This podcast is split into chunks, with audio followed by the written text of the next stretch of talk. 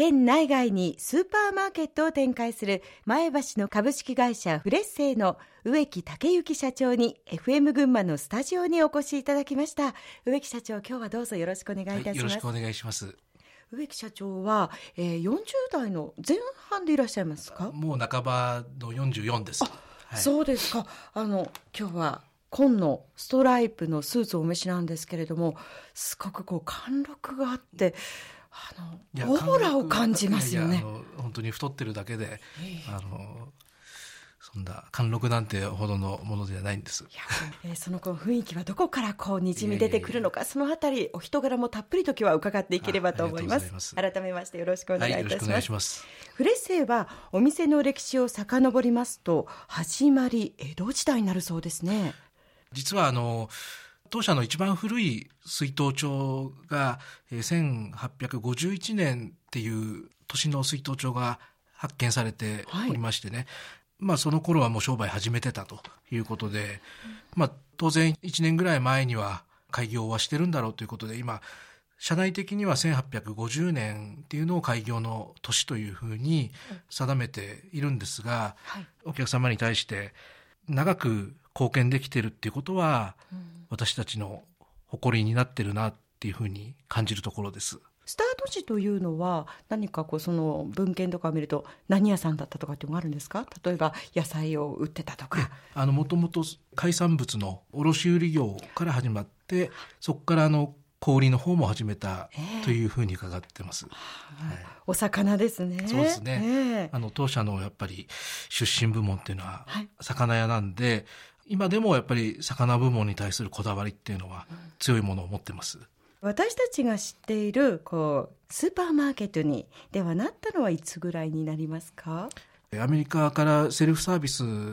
の方式っていうのが日本にも入ってきた時期でして、えー、業務を転換して、えー、スーパーマーケット業を開業したっていうのが、はい、昭和33年ですね。それが、えー、フレッセの前身になる松生になるわけですか？そうですね。はい。松生本店です。えちなみにこの松生本店というのは前橋市のどこにあったんですか、えー、中央通りの中の、えー、まあ一角にありまして、はい、えー、えー、今はもうお店はないんですけども、そこで一店舗からまあ始めて、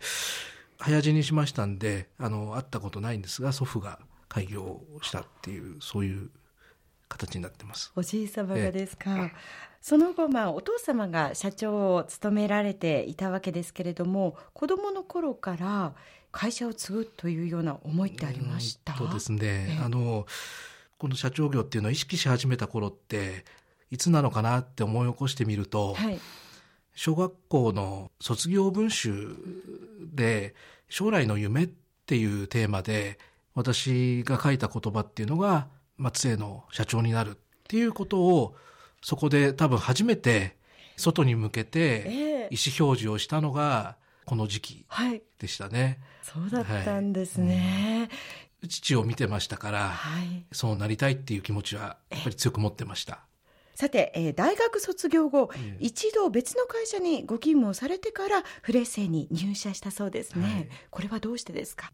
就職活動するときに、はい、えー、まあ、将来、父と一緒に仕事したいっていうふうに思ってましたんで、はい、あの、父と相談して、えー、えー、その頃、あの、中小のスーパーマーケットが集まってグループを作って、はい、全国組織になってた CGC グループっていうのがあったんですね。で、そこで、プライベートブランドって、今ではプライベートブランドの商品ってもうたくさんありますけども、はい、当時はそんなになくって、プライベートブランドだとか商品開発って、本当に、あの、楽しそうだなっていうのもあったし、はい、あの、そのスーパーマーケットじゃなくって、業界を俯瞰的に見渡せるような立場の方が将来いいのかなっていうのもあったんで、東京の新宿にある、その CGC ジャパンという会社に4年半ぐらい勤めさせていただきました。で、その在籍の後半の部分では、うん、あの、具体的に商品開発の部署に配属をさせてもらって、今でも数品ですけど、あの、私が手掛けた商品も残って、うちでも売ってるんですね。そうなんですか。はい、思い出の商品ですね。そしてフレッセイに1998年に入社されたそうですが、この頃のスーパーマーケットを取り巻く環境はどんな様子だったのでしょうか？大手さんが非常にあの業績を伸ばされて、価格を安くっていうようなそういう流れっていうのが非常に強かった時期でして、やっぱり県内でもそういう価格に対してのお客様の要望っていうのも非常に強い時期でした、そういう中で当社ってどういう立ち位置でこれから商売していくのかなっていうことをやっぱり入社した頃から、はい、あの考えるようになって我々の役割って何なのかなって考えた時にやっぱり出した結論っていうのは食生活を豊かにする商品を提供するんだ。やっぱりそこだよねっていうことをあの確認をしたやっぱり時期だったんですね。あの今お話を聞いてますと確かにこう社会全体がその低価格化に向かっている時に、うんうん、極端な話逆の方向を見たというのはこの辺りにこう怖さとかいろんなご意見は社内にありませんでしたか？もちろん普段お客様が買われる般的な必需品ですかね生活必需品って言われる商品っていうのはお客様が求めているものっていうのはやっぱり安さですからあの高級店になろうとかっていうことではなくて安く商品を提供できる仕組みというものはやっぱり作りながら本来当社が担うべき有料商品というものをしっかりと開発をしていこうっていうことに軸足を置いていったっていうそんな感じでしょうかね。そしてやっぱりこうお客様のいつもこう目線に立ってという意味ではどんなものがお客様が欲してるのかななんていうのも随分こうマーケティングもなさったような時期のようですね。そうですね。あの、まあ、マーケティングというほどでもないんですけどもやっぱりもっともっとお客様を知らなきゃいけないなと感じてまして、うん、もう少し前なんですけども1990年代半ばぐらいに、はい、あのアメリカの視察研修ををしましてね。その時にアメリカで、そのポイントカードの仕組みがあって、はい、それでポイントカードのお客様のその購買履歴を分析をしてよりそのお客様に合った商品ですとかサービスっていうものを提供するっていうようなそういう考え方っていうのが当時アメリカでは生まれてきた時期でそれを私も勉強させてもらってあこういう仕組みがあるんだなっていうことを、まあ、知ってその後当社もこのポイントカードやろうということにしまして始めたサービスなんですね。やっぱりねあの特に女性の方って、えー、ポイントを貯めるの好きなんですね。楽しみです。で貯める楽しさっていうのも、はい、この相乗効果があって、えー、で我々っていうのはお客さんのその買い物のね動向だとか、はい、思考性だとか買い物特性だとかっていうことを知ることができるっていうお互いにねあのいい仕組みだなっていうのを感じて、はい、これを今までずっと続けてきて、えー、もう少しこれからもそのデータ活用でよりお客様が求めているものを提供できるようなあの仕組みに磨きをかけていきたいなっていうふうに思ってます。本当にそのポイントカードも含めてさまざまなこうお客様のためにという思い熱い思いを込めて入社なさったわけですね。もちろんです。はい。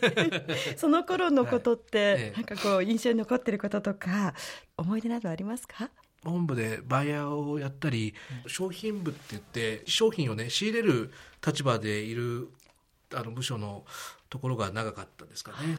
そこから何かこう見えてきたものとかというのがありますか、はい。うん、そうですね。やっぱり当社って商品力を磨いてそれをお客様に提供するっていう非常に意識が高い会社でしたから、はい、その要の部署でね業務させてもらってっていう中では非常に勉強になりましたしね。あのこれからのいろんなことを考えていく上で、うん、あの大変いい経験したなと思います。そうしたさまざ、まな経験を経て2009年に社長に就任されたわけですが、